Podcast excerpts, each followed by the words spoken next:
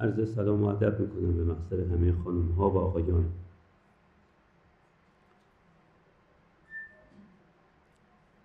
به همان صورتی که همه سروران با خبرند،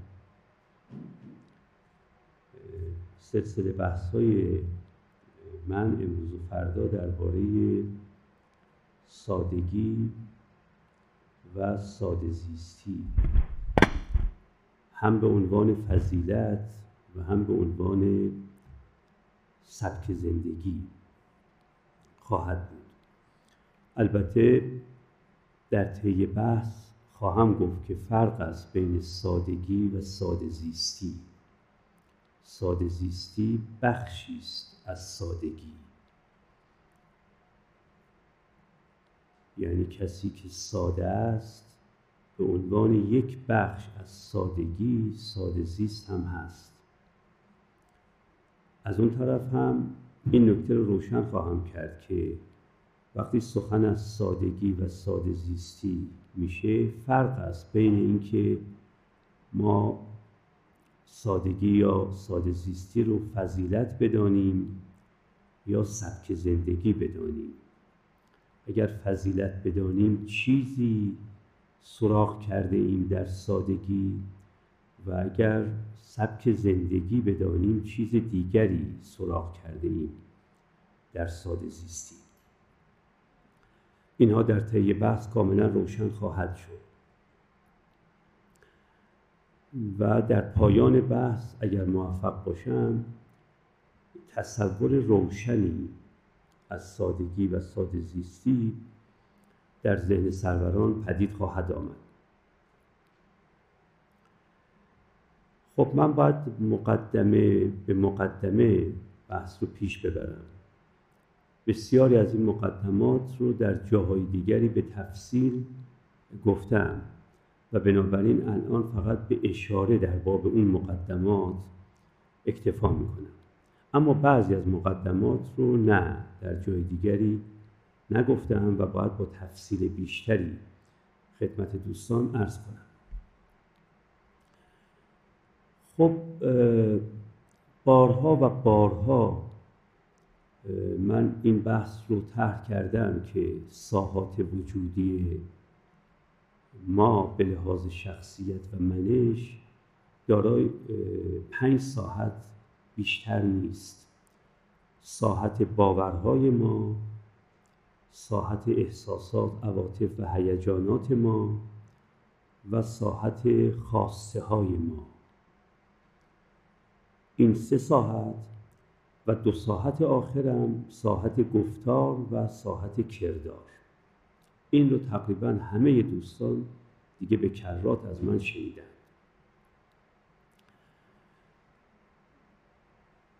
اون 3 ساحت، یعنی ساحت باورها، ساحت احساسات و عواطف و هیجانات و ساحت خواسته ها، اون 3 ساحت ساحت های باطنی ما هستند و این 2 ساحت، یعنی ساحت گفتار و ساحت کردار، ساحت های ظاهری ما. اون 3 تای اول باطنی اند و این 2 تای بعدی ظاهری، یا به تعبیر دیگری اون 3 تای اول درونی اند و این 2 تای آخر بیرونی. بیرونی بودن یا ظاهری بودن از سویی و درونی بودن یا باطنی بودن از سوی دیگر فقط به این معناست که اون 3 تای اول مستقیما فقط در اختیار خود تو اند، یعنی باورهای تو، احساسات، عواطف و هیجانات تو و خواسته های تو. این 3 تا را مستقیما فقط در دسترس خود تو اند. اما گفتار و کردار تو هم مستقیما در دسترس خود تو اند، هم مستقیما در دسترس من ناظر، من مشاهده‌گرم. درسته؟ بنابراین دسترس مستقیم به اون 3 ساحت فقط در اختیار خود توست ولی دسترس مستقیم به این دو ساعت آخر در اختیار خود تو که هست سهله، در اختیار من هم به عنوان ناظر هست. اما من از طریق دسترس مستقیم به این دو ساعت اخیر تو میتونم دسترس نامستقیم پیدا کنم به اون سه ساعت درون تو. یعنی من میتونم بگم کسی که چنین گفتاری داره، کسی که چنین کرداری داره، لابد باید چنان باورهایی داشته باشه، لابد باید چنان احساسات و عواطف و هیجاناتی داشته باشه، لابد باید چنان خواسته هایی داشته باشه. یعنی وقتی که شما در یک موقعیت زمانی مثلا تی یک و در یک موقعیت مکانی مثلا پی یک و در یک موقعیت اوضاع و احوالی مثلا سی یک، اگر در اون زمان خاص، در اون مکان خاص و در اون اوضاع و احوال خاص گفتاری داشتید یا کرداری داشتید، من به این گفتار و کردار شما دسترس مستقیم دارم، ولی میتونم نقب بزنم از این گفتار و کردارتون به باورهاتون، به احساسات و عواطف و هیجاناتتون و به خواسته هاتون. میتونم بگم اگر فلان کس این گفتار رو داره در این اوضاع و احوال زمانی مکانی و اگر فلان کردار رو داره، لابد یا علالقاعده این دارای فلان باورها یا فلان احساسات و عواطف و هیجانات یا فلان خواسته هاست. اما اگر دقت بکنید یه تعبیر لابد یا تعبیر علالقاعده رو به کار میبرم برای اینکه نشون بدم که نقب زدن از بیرون شما به درون شما همیشه با 1% از احتمال مواجهه. نقب قطعی یقینی به درون شما از طریق بیرون شما من نمیتونم بزنم. بنابراین دسترس یقینی مثل دسترس مستقیمه، اون در اختیار خودتونه فقط. دسترس من به درونتون که دسترس غیر مستقیمه طبعا غیر قطعی هم هست، یعنی احتمالیه، یعنی ظنیه، یعنی همیشه باید بگم علالقاعده تویی که این گفتار یا کردار رو داری، علالقاعده اینت میکنی این پرینسیپل نظراً علالرسم لابد باید فلان باور یا فلان احساس و عاطفه و هیجان یا فلان خواسته رو داشته باشی. عنایت می‌کنی. بنابراین جنبه بیرونی شما یک نوع هدایتگری و دلالتگری به جنبه درونیتون برای خود من داره، برای منی که ناظرم. برای خودتون این دلالتگری اصلا لازم نیست، چون شما خودتون هم از درون خودتون باخبرید و هم از بیرون خودتون باخبرید و بنابراین نباید با استناد به بیرون خودتون راه ببرید به درون خودتون. اما برای من که ناظر بیگانه‌ام، بیرون شما دلالتگر من می شود به درون شما. نت میکنید منو راهنمایی میکنه به درون، اگرچه این راهنمایی قطعی نیست، مسلم نیست، بیچون و چرا نیست و همیشه 1% از احتمال خطا درش وجود داره. تا اینجا روشن. در روانشناسی معمولاً به درون میگن ذهن و به بیرون میگن رفتار. بنابراین به مجموع گفتار شما و کردار شما، یعنی سپیچ گفتار و کاندکت کردار شما، روی هم رفته میگن بیهیویر، میگن رفتار. از اون طرف هم به اون سه ساحت درونیتون میگن ذهن. از این نظرم هست که روانشناسی رو تعریف میکنن به مطالعه ذهن و رفتار، یعنی مطالعه اون سه ساحت درونی به علاوه این 2 ساحت بیرونی. تا اینجا روشنه. بنابراین ما ذهنی داریم و رفتاری داریم. 3 ساحت ذهنی داریم، 2 ساحت رفتاری داریم. حالا گاهی مخصوصاً در روانشناسی اجتماعی به جای اینکه تعبیر ذهن و رفتار رو به کار ببرند، میان به جای تعبیر ذهن تعبیر منش و به جای تعبیر رفتار تعبیر شخصیت به کار میبرند. میگن کاراکتر فلان کس و پرسونالیتی فلان کس. در واقع سرشت وقتی گفته میشه یا منش، چون کاراکتر رو هم سرشت ترجمه کردن و هم منش، اگرچه خود من منش رو بیشتر میپسندم. منش وقتی گفته میشه یعنی اون ساحت درونیتون، و به این دو ساحت بیرونیتون گفته میشه شخصیت، پرسونالیتی.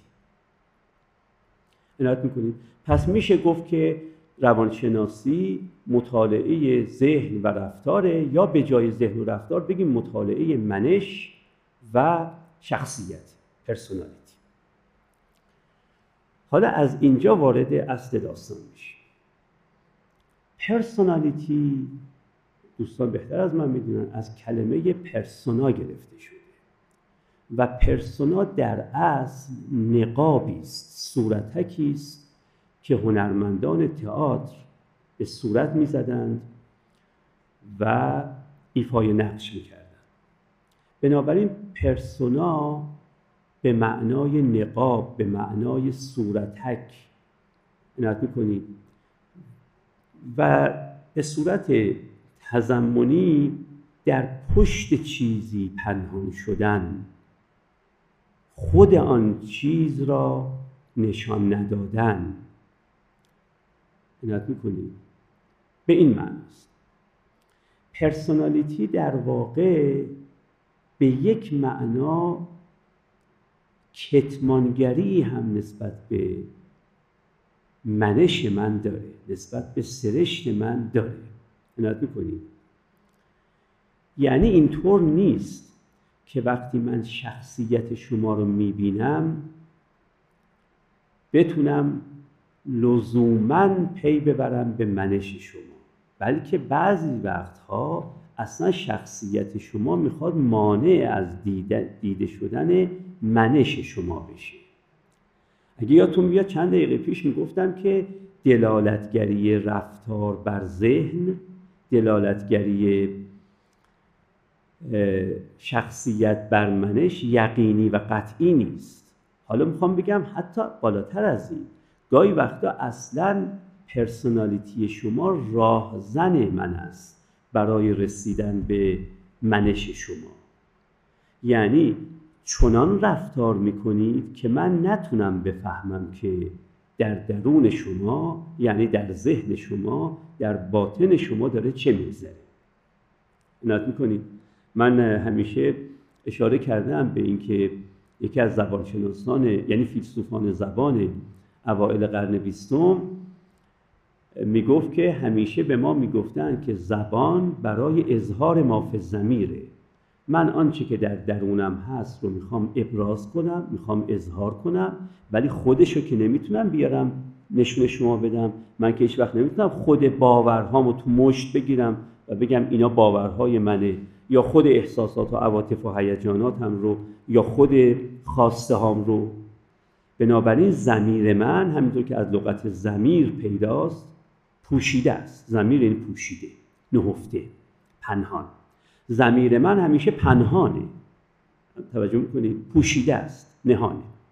اون وقت میگفتن که برای اظهار و مافع ضمیر، یعنی برای آشکار ساختن آنچه که در ضمیر و باطن من هست، بشر چی رو ابداع کرده؟ زبان رو. زبان برای اظهار و مافع ضمیر است، برای اینکه حالا که نمیتونم باورها، احساسات و عواطف و هیجانات و خواسته هام رو تو مشت بگیرم و به شما نشون بدم، میام از طریق زبان استفاده میکنم و نشون میدم.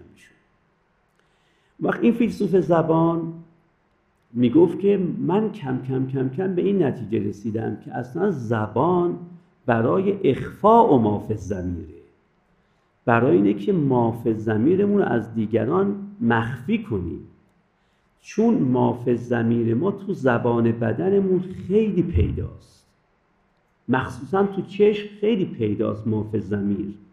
اون وقت برای اینکه از طریق چشمم میفهمید در درونم چه میگذره، اومدم زبان رو اختراع کردم برای اینکه نگذارم شما به درون من پی ببرید. تو درونم از طریق زبان بدن هم خشم میابید، اما یه زبان چاپلوسانه‌ای در اختیار گرفتم برای اینکه نشون ندم که از شما خشمگینم، بلکه نشون بدم که خیلی هم برای شما احترام قائلم یا حتی محبت به شما دارم.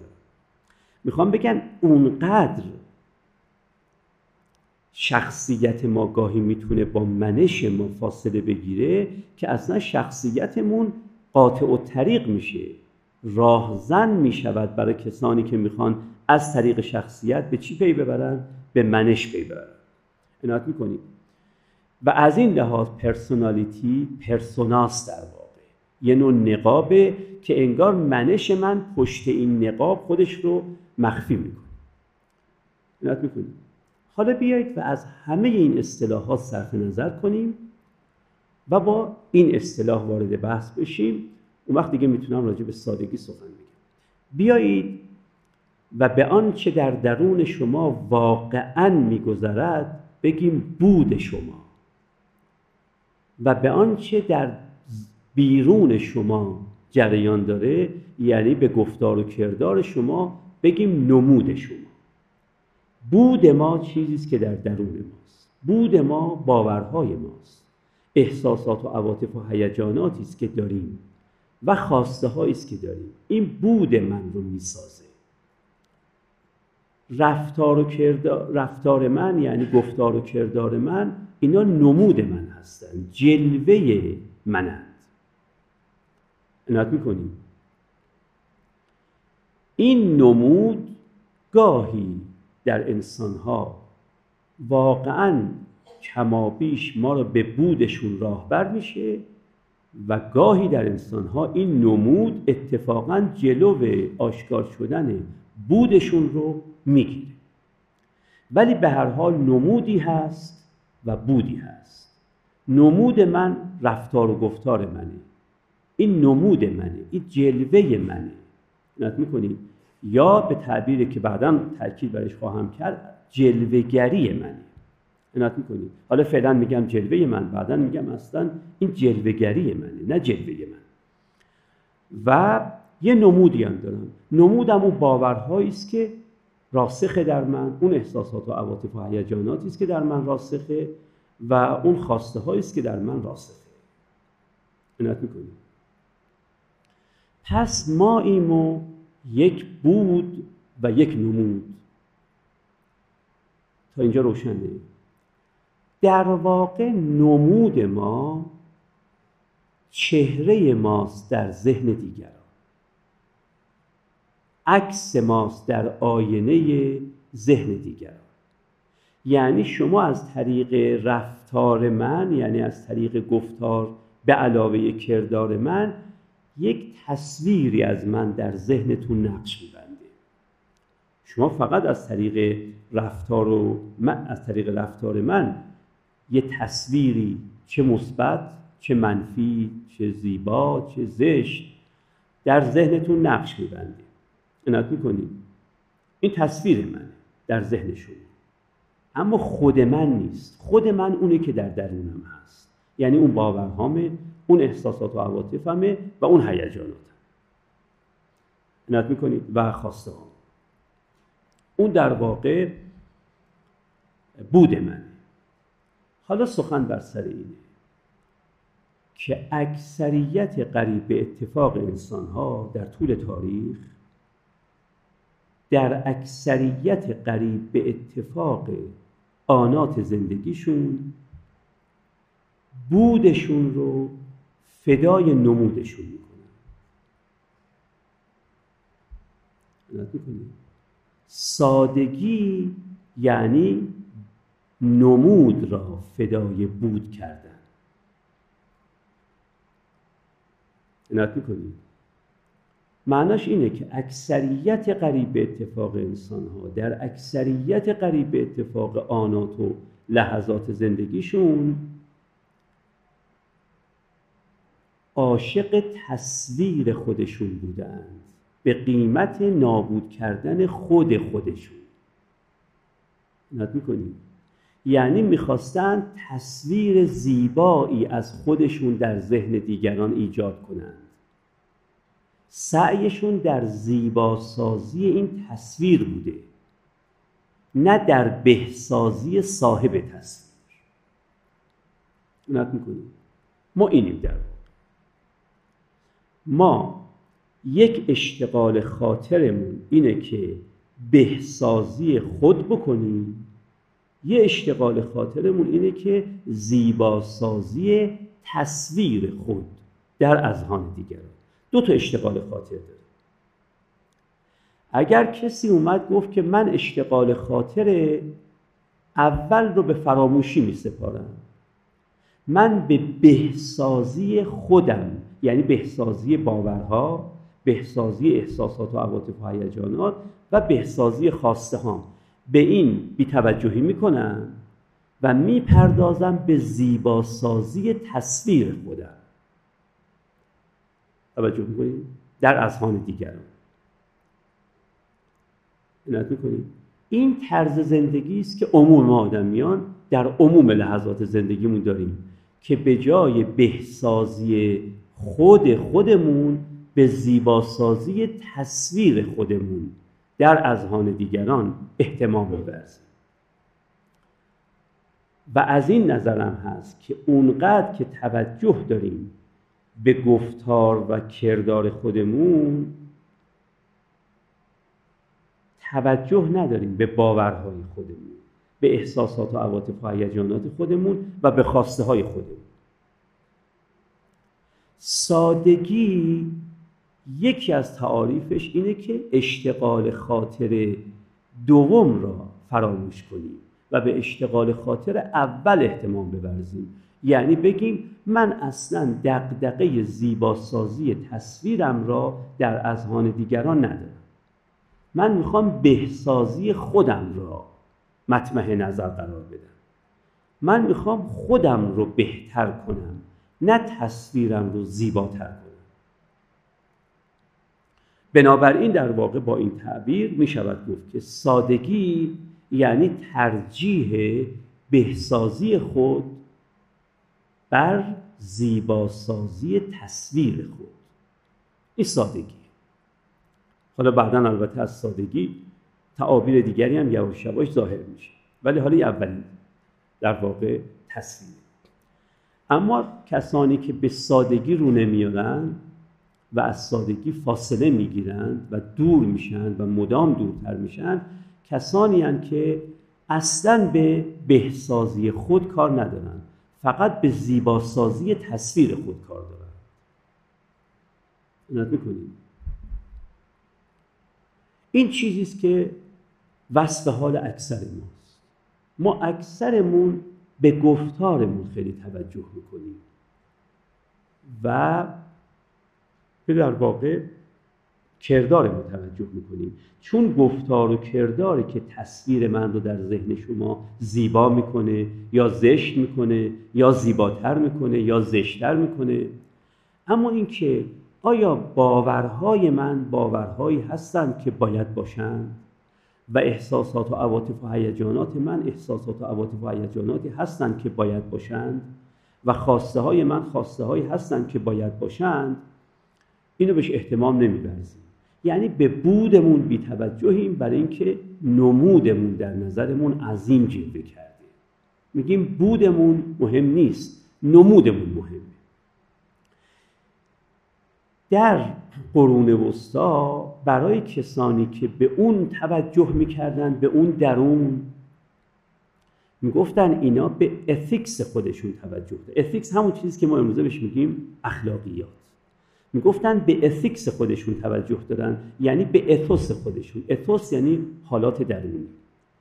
و اون کسانی که به بیرون میگفتن اینا به اتیکت خودشون توجه دارن. اتیکت در واقع یعنی آداب معاشرت. و آداب معاشرت در چی ظاهر میشه؟ در گفتار و کردار. آداب معاشرت من است که منو در ذهن شما زیبا میکنه، یا احیانا عدم رعایت اون آداب معاشرتی که منو در ذهن شما زشت میکنه. زیباتر کردن و زشت کردن و زشت‌تر کردن و زیبا کردن، همه اینها به اون آداب معاشرت بستگی داره، به اتیکت بستگی داره. و خب میدونید که اونقدر که حتی ما پدران و مادران به اتیکت فرزندانمون اهتمام می‌ورزیم، به اتیکسشون توجه نداریم. یعنی شما اگر دقت بکنید از 100 تا از توصیه هایی که به فرزندتون یا به خواهر کوچکترتون، به برادر کوچکترتون میکنید، از هر 100 تا توصیهش چه بسا 90 تاش به اتیکتش برمیگرده که رفتارت اینجوری باشه، گفتارت اینجوری باشه، کردارت اینجوری باشه.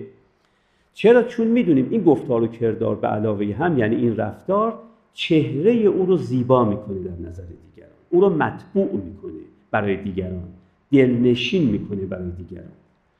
ولی این که چرا باورهای اینگونه داری؟ چرا احساسات و عواطف اینگونه داری؟ چرا خواسته های اینگونه داری؟ اینا برازنده نیست یا شایسته نیست. اینا رو ما بهش توجه نمی کنیم. میگیم از باطن کسی خبر نداره، ما این مظاهر. خب سیمپلیسیتی یعنی سادگی، معناش اینه که بالمره به نمودتون در اذهان دیگران، به تصویرتون در اذهان دیگران بالمره بی‌اعتنا بشید و به بودتون توجه بکنید.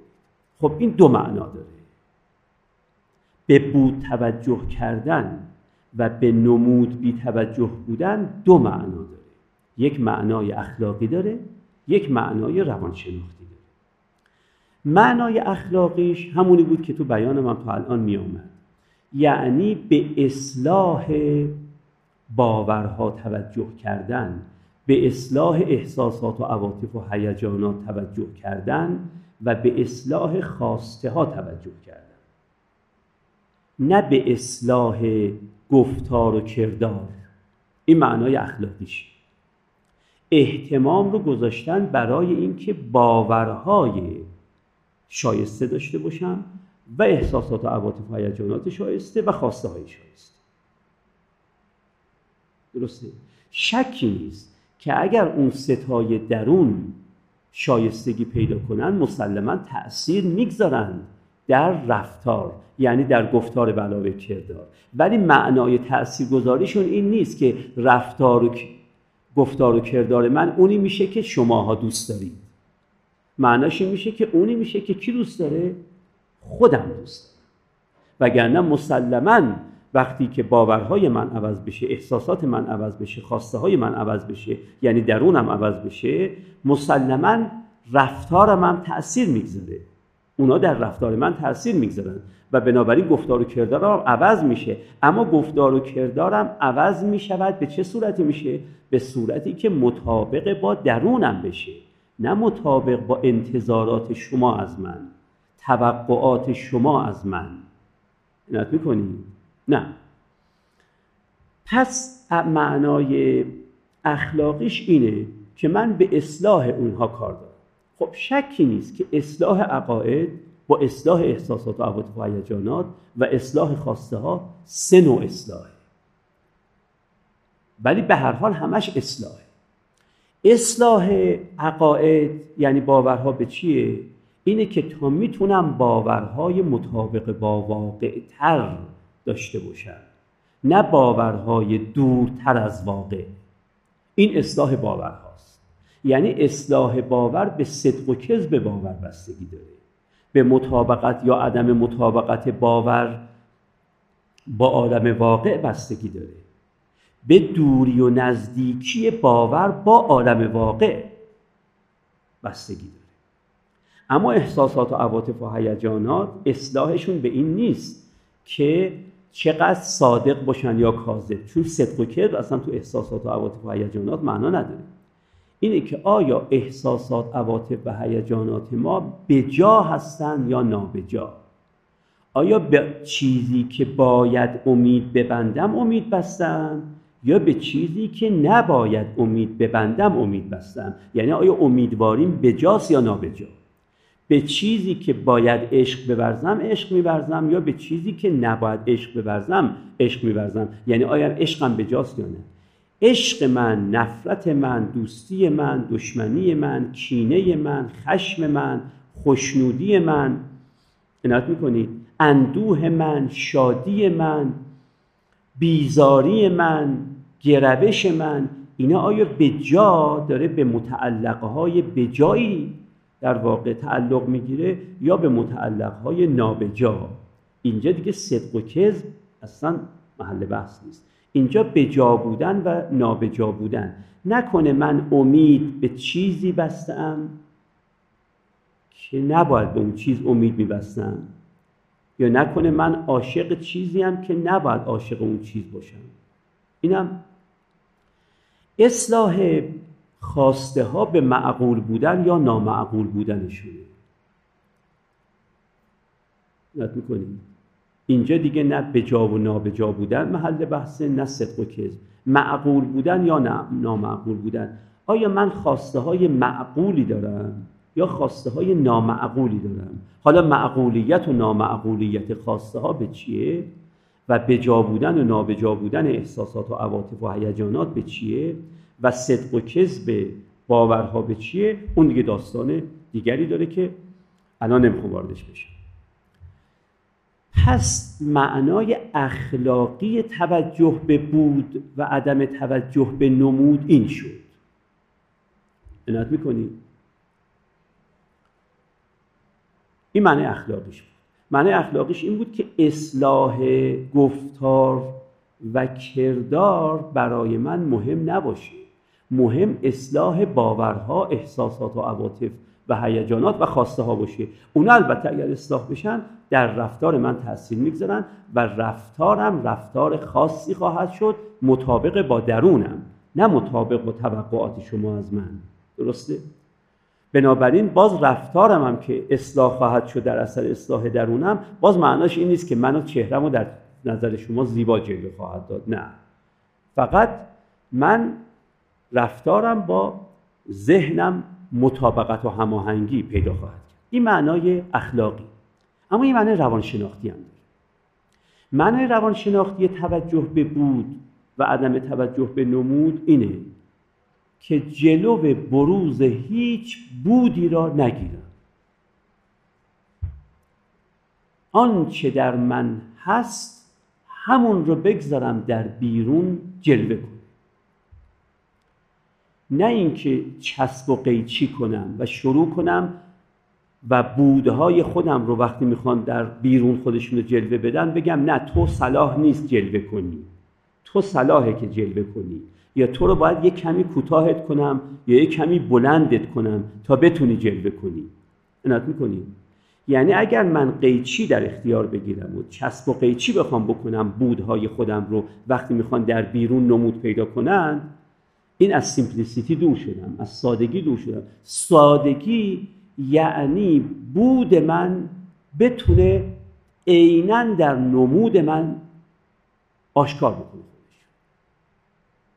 نه اینکه یه تصفیه خانه ای درست کرده باشم که بودهامو بریزم تو اون تصفیه خونه و به صورت تصفیه شده بذارم نمود پیدا کنن. نه، بود من باید همون به صورت مسله نشده، تکه پاره نشده، چسب و قیچی نشده، حک و اصلاح نشده، جرح و تعدیل نشده، همون باید بیرون بیاد. عنایت میکنید؟ این معنای روانشناختیشه، این معنی اخلاقی نیست. خب اگر من این معنای روانشناختی رو بخوام به عبارت دیگری بگم، معناش چیه؟ معناش اینه که باید حضور شما برای من مثل عدم حضورتون باشه. چون اگر شما حاضر نبودید، بود من همون جور نمود پیدا میکرد. حالا هم که شما حاضرید، باید بود من همون جور نمود پیدا کنه. توجه میکنید؟ پس سیمپلیسیتی یعنی حضور دیگران با غیاب دیگران برای من هیچ فرقی نباید. مثال خیلی ساده بزنم. فرض کنید شما تو خونتون تنهایید، فقط خودتون، حتی مثلا همسرتون هم نیست. چون آدم حتی در مقابل همسرش هم ممکنه باز بودهای خودش رو نگذاره درست نمود پیدا کنه. فرض کنید تنهایی تو خونه به تمام معنا، و فرض هم کنید تا فلان ساعت خبر دارید که احدی وارد خونه نخواهد شد. درسته؟ شما اونجور چجور رفتار میکنید تو اون ساعت تو خونتون؟ چجور لباس میپوشید؟ چجور غذا میخورید؟ چه غذایی میخورید؟ چه لباسی میپوشید؟ وقتتون رو صرف چه کار یا کارهایی میکنید؟ عنایت میکنید؟ اگر شما در اون ساعت واقعاً مسئول باشید از اینکه کسی سرزده وارد بشه و بدونید که تا غروب آفتاب امروز کسی وارد این خونه نشد، هیچ بودیتون رو ممیزی نمی کنید. بودتون همونطور در رفتارتون نمود پیدا میکنه. درسته؟ اما وقتی که من وارد خونه شما میشم، شما شروع میکنید به خاطر من هم به عنوان یک ناظر و هم به عنوان یک ناظر خاص، به هر دو لحاظ، هم به عنوان اینکه من یه انسانی هم بالاخره غیر از شما و هم به خاطر اینکه من مصطفی، زهرا نیستم، زهره نیستم، حسن نیستم، حسین نیستم، یه انسان خاصیم. به هر دو جهت شروع میکنید جلو بروز بودتون رو به عینهی در نمودتون میگیرید. یه تعداد از این بروزها رو که میگیرید، یعنی لباستون رو دیگه عوض میکنید، یه طرز دیگه غذا میخورید. مثلا ممکنه بود وقتی من نبودم گاز میزدید به غذاتون، اما الان حتما غذاتون رو با کارد و چنگال میخورید مثلا. درسته؟ این که فرق میگذارید، دیگه سانسوری به عهده میگیرید، ممیزی به عهده میگیرید، این به خاطر اینکه اولا من یک کسی هم غیر از شما. درسته؟ این اولا. ثانیاً خب همه 6 میلیارد انسان روی زمین غیر از شما. بسته به اینکه اون غیر شما چه غیری هم باشه، باز یعنی اگر من انسان متدینی باشم، شما یه جور چسب و قیچی میکنید. توجه میکنید؟ اگر یه آدم بی‌تدین باشم، لایک باشم، عرض میکنم مثلا سکولار باشم، یه جور خودشونو چسب و قیچی میکنید. مرد باشم یه جور خودتون رو چسب و قیچی میکنید، زن باشم یه جور دیگه میکنید. پس هم به خاطر این که من غیر شما، یه ناظری غیر شما، و هم به خاطر این که غیر خاصیم، غیریم با یک تصویر در ذهن شما که با تصویری که از دیگری در ذهنتون هست فرق میکنه، شروع میکنید و هی به خودتون میگید که اگه مصطفی نیامده بود من الان با شلوارک بودم. درسته؟ ولی الان با شلوارک نیستم دیگه، مسلماً مثلا کت و شلوار میپوشید فرض کنید. اگر فلان کس نبود من با دست غذا میخوردم، اما الان حتما با قاشق و چنگال غذا میخورم. اگر فلان کس نبود من مینشستم یه تلویزیون مثلا فرض کنید که نازل رو میدیدم، اما الان حتما باید یک کانال تلویزیونی فخیم و فاخر رو ببینم. توجه میکنید؟ یعنی شروع میکنید به این. اما فرض کنیم شما آدم سیمپلی بودید، اون وقت آمد و نیامد من برای شما فرقی نمیکرد. نت میکنید؟ یعنی انگار حضور من با غیاب من مساوی بود. نت میکنید؟ حالا این نکته در این باب توضیح میدم. حضور من با غیاب من برای شما مساوی بود، یعنی وقتی که وارد میشدم با وقتی که نبودم شما فرق نمیکنه رفتارتون. یه توضیح البته در باب این خواهم داد. اول یه مثال بزنم. ببینید بچه‌ها یکی از زیبایی‌هاشون، اگر نگم زیباترین زیبایی بچه‌ها، در همینه که حضور و غیابشون براشون فرق نمیکنه. مثلا بچه فرض کن 1.5 سال داره با چنگال میکوبه روی مثلا میز، شما وارد میشید به عنوان مادرش یا پدرش، او همچنان داره میکوبه روی میز. یعنی میخوای باش میخوای نباش، من الان دارم رو میز میکوبم. از سنی که تا بچه‌تون داره رو میز میکوبه تا که دید شما وارد شدید، دستش بین زمین و آسمون گیر کرد، وایساد، دیگه زیباییشو از دست میده بچه‌تون، چون دیگه وارد عالم خود شما شده، دیگه وارد عالمی که نمود با بود خیلی فاصله داره. توجه میکنید؟ آدم بچه‌ها را، حالا به نظر من که زیباترین زیبایی بچه‌ها در اینه، ولی لااقل یکی از زیباترین زیبایی بچه‌ها در اینه که وقتی داره با چنگال میکوبه روی بشقاب، تو هم که وارد بشی میکوبه، تو هم باز بری بیرون باز داره میکوبه، تا اونقدر میکوبه که دلش میخواد. دیگه هر وقت دلش نخواست خب نمیکوبه.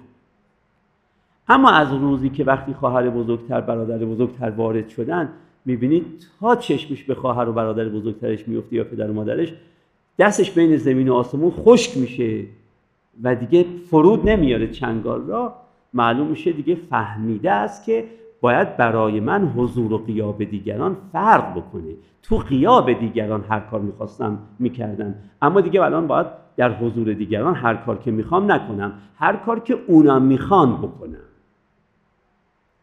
خب این دیگه زیبایی بچه از دست میره دیگه. توجه میکنید؟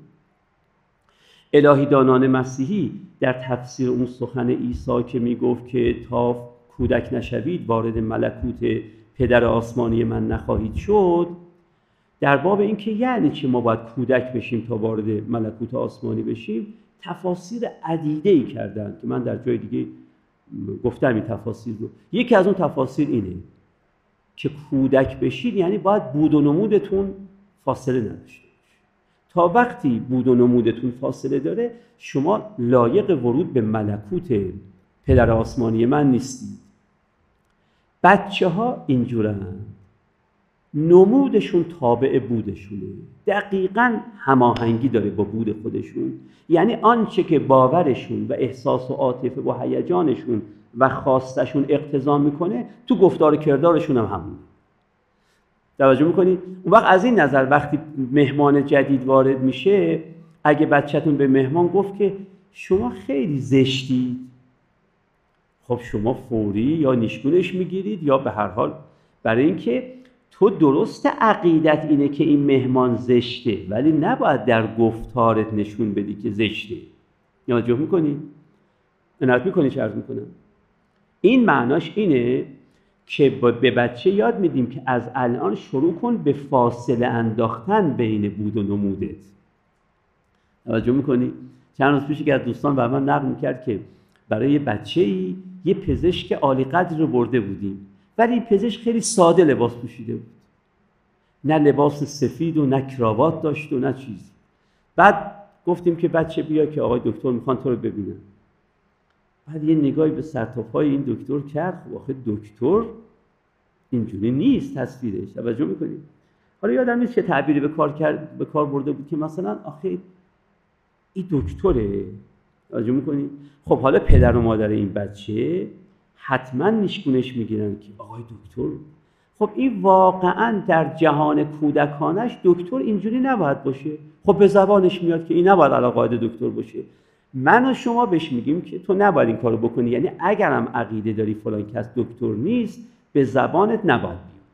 یعنی داریم در واقع سیمپل بودن رو از بچه میگیریم، یعنی میگیم همیشه فاصله بنداز بین نمود و بوده. خب گفتم یه نکته‌ای باید در این باب بگم، در باب قسمت روانشناسی سیمپلیسیتی. گفتم که باید حضور و غیاب دیگران با شما برای شما فرق نکنه. توجه می‌کنید؟ خب یک اشکال در اینجا ممکنه پیش بیاد که اینو من باید اول جواب بدم. شما خواهید گفت که وقتی من تو خونه تنها بودم هیچ حرف نمیزدم. آدم با خودش که حرف نمیزنه ظاهرا. توجه میکنید؟ اون وقت حالا شما میگید که اگه بخوای انسان ساده ای باشی باید حضور و غیاب دیگران فرق نکنه. پس وقتی کسی هم وارد خونه شد هر چه حرف زد من باید ساکت بمونم، چون من بناست که حضور و غیابم فرقی نکنه، حضور و غیاب دیگران برای من. خب من قبلا سکوت داشتم. توجه می‌کنید؟ الان چی؟ الان باید همچنان سکوتم رو حفظ کنم برای اینکه باید حضور و غیاب دیگران برام فرقی نکنه. نه، جواب اینه که الان که وارد شده اگر سوالی از تو میکنه باز باید به بود خودت برگردی. آیا باورت، احساس و عاطفت، خواستت اینه که جواب این سوالو بدی یا جواب این سوالو ندی؟ به اون عمل کن. بنابراین وقتی میگیم باید بود و نمود فرق نکنه، یعنی همیشه نمود باید مطابق با بود باشه، نه مطابق با بود قبلی. توجه میکنی چه عرض میکنم؟ اینو بهش توجه بکنید. معناش این نیست که شما وقتی که کسی تو خونه نبود حرف نمیزدید بگید الانم باید حضور و غیاب این وارد شونده برای من فرقی نکنه، بنابراین الانم که اون وارد شده حرفی نمیزنم. این معناش اینه که میخواید نمود الانتون رو با نمود یک ساعت پیش تنظیم کنید. بنا نبود ما نمود الانمون رو با نمود یک ساعت پیشمون مطابق کنیم، بنا بود نمود الانمون رو با بود الانمون تطبیق بدیم. توجه میکنید؟ الان طرف حرفی میزنه، میخواید باورها، احساسات و عواطف و هیجانات و خواستهات اقتضاشون اینه که جواب این سوال اینو بدی یا ندی، هرچی اقتضاشونه اونو عمل کن. اینات میکنیم. آیا میخوای جواب این سوال رو مختصر بدی یا متول بدی؟ اونجور عمل کن. توجه میکنی؟ آیا میخوای جواب این سوال رو هرچه که اقتضای درون الانته نشون بده؟ اینات میکنیم. حالا یک نکته وجود داره. شما میگید که من اگه در خونه تنها باشم لخت مادرزاد مثلا راه میرم، درسته؟ حالا یک کسی دیگه هم اومده، خب پس طبعا میخواید بگید بود و نمودم نباید فرقی بکنه، من الانم باز باید لخت مادرزاد راه برم. باز اینم مثل جوابش همونه. جوابش اینه که من نمیگم نمود الانت باید مطابق با نمود دو ساعت پیش باشه که کسی تو خونه نبود، نه، میگم دو ساعت پیش که کسی تو خونه نبود باورت این بود که انسان میتونه لخت باشه، خب لختم رفت آمد میکرد. باور الانت ببین چیه. آیا باور الانت اینه که در حضور دیگران هم آدم میتونه لخت و عریان زندگی بکنه؟ برتراند راسل که به نظر من یکی از نمونه‌های شاخص انسان ساده بود همین بود. در یه مدتی از عمرش، نه در همه عمرش، معتقد بود که انسان باید پیش فرزندان خودش کاملا لخت مادرزاد باشه. البته بعدها این عقیده به نظرش اومد نادرسته، ولی در این مدت تو خونه هم لخت مادرزاد راه میره. بنابراین بحث بر سر این نیست که من نمود الانم در قید نمود گذشتم بمونه یا نمود الانم برای نمود آیندم تعیین تکلیف بکنه. بحث اینه که نمود هر کسی مطابق با بودش در اون لحظه، در اون مختصه مکانی، زمانی و وضع و حالی باشه. اینات میکنیم. اینو بهش میگیم سیمپلیسیتی. پس در واقع به نمود توجه نکردن، به زشت و زیبای تصویر خود در اذهان دیگران توجه نکردن یک معنای اخلاقی داره، یک معنای روانشناختی داره. معنای اخلاقیش اینه که آنچه به بهبود در ناحیه باور اهمیت میدی و بهبود در ناحیه احساسات و عواطف و هیجانات و بهبود در ناحیه خواسته ها اصلا اهمیت به بهبود در ناحیه گفتار و کردارت نده. بذار اون ستای درونی بهبود پیدا کنن، متناسب با اون گفتار و کردارت هم بهبود پیدا میکنن، ولی بهبود پیدا میکنن ها، یعنی مطابق با بودت میشن ها، نه مطابق با توقعات دیگران از تو. یعنی چهرت همچنون ممکنه در اذهان دیگران زشت بمونه ولی اهمیت نمیدی. و معنای روانشناختیش هم این بود که هیچ وقت جلوه به خاطر حضور دیگران جلوه نمود رو نمیگیری که آقا همه بودها حق تبدیل شدن به نمود رو ندارن. نه، میگی من برام حضور و غیاب دیگران هیچ فرقی نمیکنه. میکنی؟ من باید به خودم وفادار باشم. وقتی باید به خودم وفادار باشم معناش اینه که هر چیزی که باورها و احساسات و خواسته هام اقتضا کرد همون رو در رفتار خودم نشون میدم، یعنی در گفتار و کردار خودم نشون میدم. خب با این بیان به اینجا که رسیدیم معلوم میشه سادگی یک جور دیگه هم میشه تعریف کرد. سادگی یعنی به خود خیانت نکردن، به خود وفادار ماندن.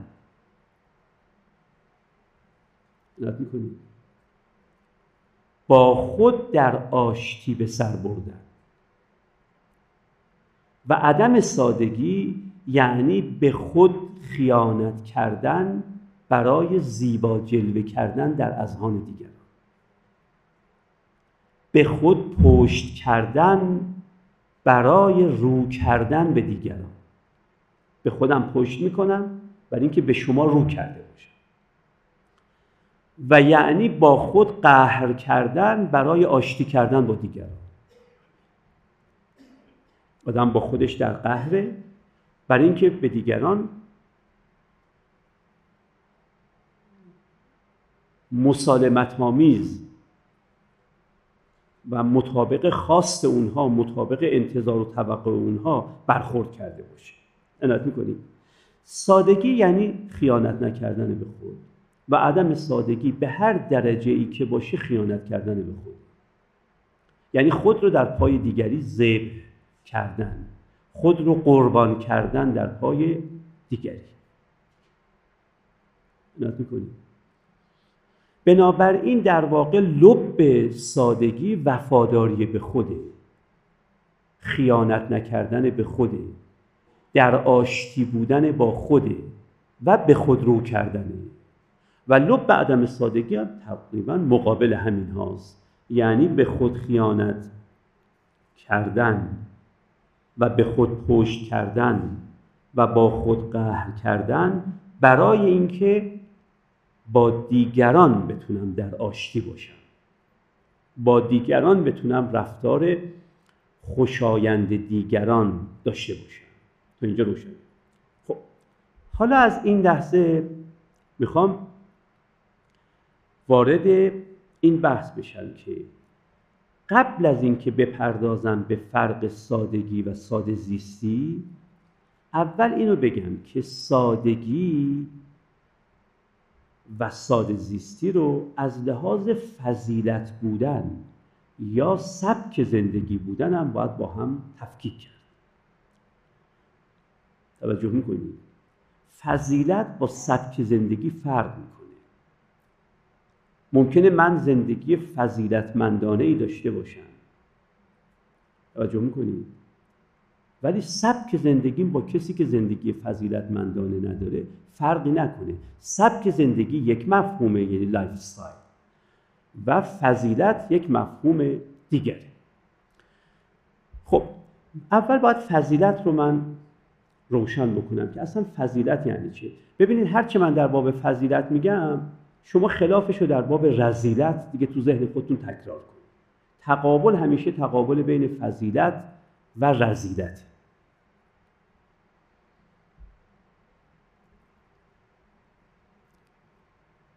توجه میکنید؟ ببینید قبل از هر چیزی یک نکته رو بگم. در زبان عامیانه، در زبان ما مردم کوچه و بازار، گاهی فضیلت و رذیلت در باب رفتار به کار میره. مثلا میگن دروغگویی رذیلته، راستگویی فضیلته، با اینکه دروغگویی و راستگویی دو نوع گفتارند و گفتار جزو چی به حساب میاد؟ رفتار به حساب میاد. توجه میکنید؟ یا میگیم دزدی رذیلته. درسته؟ در واقع فضیلت و رذیلت رو وصف و صفت گفتار و کردار میدونیم. این اصطلاح فنی که فیلسوفان اخلاق و متخصصان تعلیم و تربیت به کار میبرن نیست. در زبان اصطلاحی اهل فن فضیلت و رذیلت هر دو به درون مربوط میشن، کاری به بیرون نداره. هر دو به درون مربوط میشن. عنایت میکنید؟ یعنی در باب منتال استیتس، در باب حالات ذهنی و روانی میشه تعبیر فضیلت یا رذیلت، یا فضیلت‌آمیز یا رذیلت‌آمیز رو به کار. خب حالا فضیلت یعنی چی؟ در باب فضیلت لااقل دو دیدگاه عمده وجود داره که فضیلت اصلا یعنی چی، که در مقابلش هم بدونیم رذیلت یعنی چی. یک تعبیر ارسطویی است که از زمان ارسطو تا زمان ما به یادگار مونده در فلسفه و فرهنگ، که اینو اول عرض میکنم. ببینید ارسطو معتقد بود که اگر دو چیز همنام رو بخواهید با هم مقایسه کنید، هیچ راهی ندارید جز این که اول کارکرد اون چیزها رو بدونید. مثلا اگر شما من گفتید که به نظر تو فلانی این کارد بهتره یا اون کارد، دو تا چیز همنام، دو تا کارد، اون وقت من میگم من نمیتونم این دوتا رو با هم مقایسه کنم مگر وقتی که بدونم کارکرد ویژه، ویژه کاری، خیشکاری کارد چیه. اگه گفتن که کارکرد ویژه یا به تعبیر ویژه کاری یا خیشکاریه، کارد بریدنه، من حالا میتونم بگم که کدومی که از این دوتا کارد بهتره، اون که برنده تره. توجه میکنید؟ به من بگید که دوتا یخچال رو با هم مقایسه کن، من نمیتونم یخچال رو با هم مقایسه بکنم بگم این یخچال بهتریه یا اون یخچال بهتریه، مگر اینکه بدونم کارکرد ویژه یخچال چیه. اگر به من اطلاع دادن و با خبر شدم من که کارکرد ویژه یخچال سرد کردن چیزهای گرمه و سرد نگه داشتن چیزهای سرد، اگه اینو فهمیدم حالا میتونم به شما بگم این یخچال بهتره یا این یخچال، چون میدونم کارکرد ویژه در یخچال اینه که یخچال باید چیزهای گرم رو سرد بکنه و چیزهای سرد رو سرد نگه داره. درسته؟ حالا میتونم بگم این یخچال بهتره یا این یخچال بهتره. وقتی میگم این یخچال بهتره یا این یخچال بهتره، در واقع میدونی چی گفتم؟ گفتم کدوم یخچال تره. درسته؟ کدوم یخچال بهتریه یعنی کدوم یخچال تر است، یعنی کدوم کارکرد یخچالی رو بهتر انجام میده. درسته؟ در باب صندلی هم همینجور. به من بگید این صندلی بهتره یا اون صندلی بهتره، میگم اول من باید بدونم کارکرد ویژه صندلی چیه. اگه گفتن کارکرد ویژه صندلی اینه که انسان را مرتفع از زمین با دو زاویه قائمه نگه داره، یکی باید مرتفع از زمین منو نگه داره، یکی با دو زاویه قائمه بدنمو نگه داره که دو تا زاویه قائمه بدنم بسازه، و حالا میتونم بگم این صندلی از این صندلی بهتره چون بهتر انسان را مرتفع از زمین نگه میداره با دو تا زاویه قائمه. درسته؟ به نظر میاد استدلال تا اینجا هیچ عیبی نداره، واقعا هم هیچ عیبی نداره. اما اگر دقت بکنید میدونید چرا عیب نداشت این استدلال؟ به خاطر اینکه ما داشتیم در باب اشیاء صناعی سخن میگفتیم، در باب اشیاء مصنوع سخن میگفتیم، یعنی اشیایی که خود ما آدم ها ساخته ایم. ما بوده ایم که صندلی ساخته ایم، ما بوده ایم که یخچال ساخته ایم، ما بوده ایم که کارد ساخته ایم. اما ارسطو این سخن رو به اشیاء طبیعی هم تسری میده، میگفت گربه ها هم همینجورن. اگه گفتید این گربه بهتره یا اون گربه، این خرگوش بهتره یا اون خرگوش، این اسب بهتره یا اون اسب، باید بفهمیم که کارکرد ویژه خرگوش ها و گربه ها و اسب ها چیه. اون وقت که کارکرد ویژه‌شون رو فهمیدیم، اون وقت میتونیم مقایسه کنیم دو تا خرگوش را یا دو تا گربه را یا دو تا اسب را. اینجاست که وقتی تسری میداد ارسطو، عنایت میکنید از اشیاء صناعی به اشیاء طبیعی سخن خودش رو، اینجاست که کم کم برای بعضی از ما یک کمی پذیرشش در باب اشیاء طبیعی یک کمی دشواره. مثلا میگیم آخه کارکرد کارد را خود ما انسان‌هایی که کارد رو ساخته ایم تعیین کرده ایم، کارکرد یخچال رو خود ما تعیین کرده ایم، کارکرد صندلی رو خود ما تعیین کردیم، کارکرد گربه رو کی تعیین کرده؟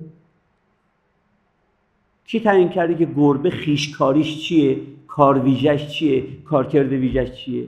اونو که ما درستش نکردیم که بگیم درست کردیم گربه را برای خوردن موش. اگه خودمون درست کرده بودیم گربه را، وقت میگفتیم ما از اول که گربه رو درست کردیم برای خوردن موش درست کرده بودیم، پس این گربه گربه تره یا اون گربه به این بستگی داره که کدومشون بیشتر موش خورند مثلا.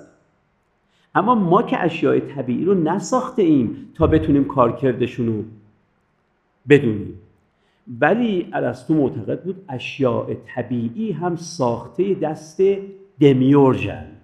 توجه میکنید؟ صانعی دارند.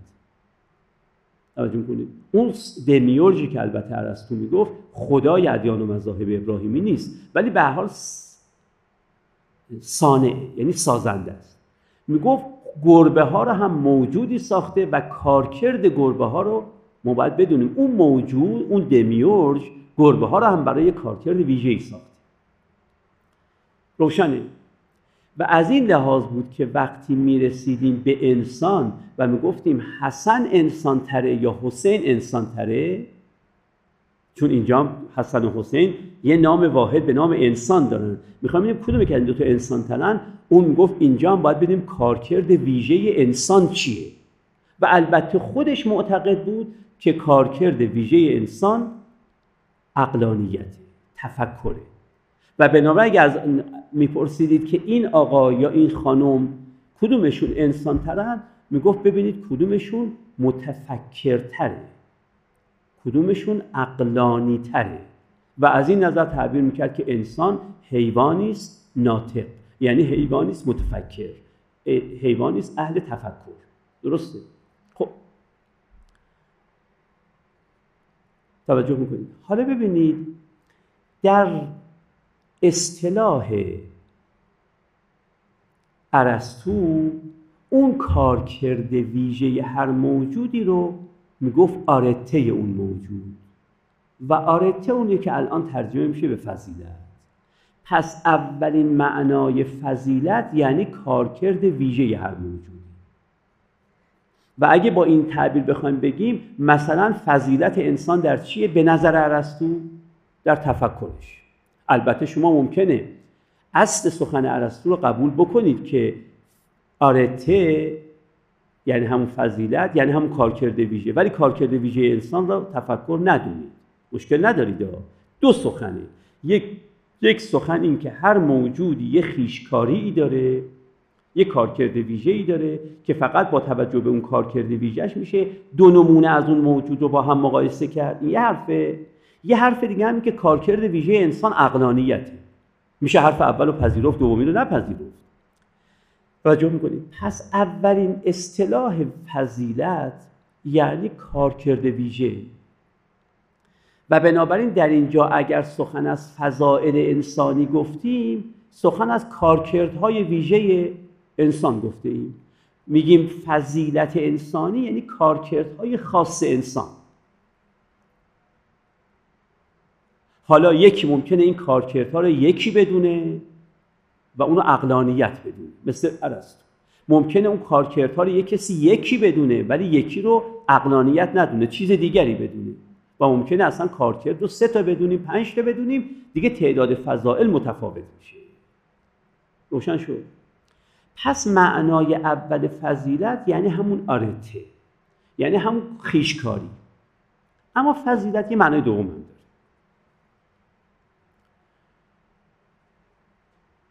و امروزه بیشتر فضیلت به این معنای دوم به کار میره.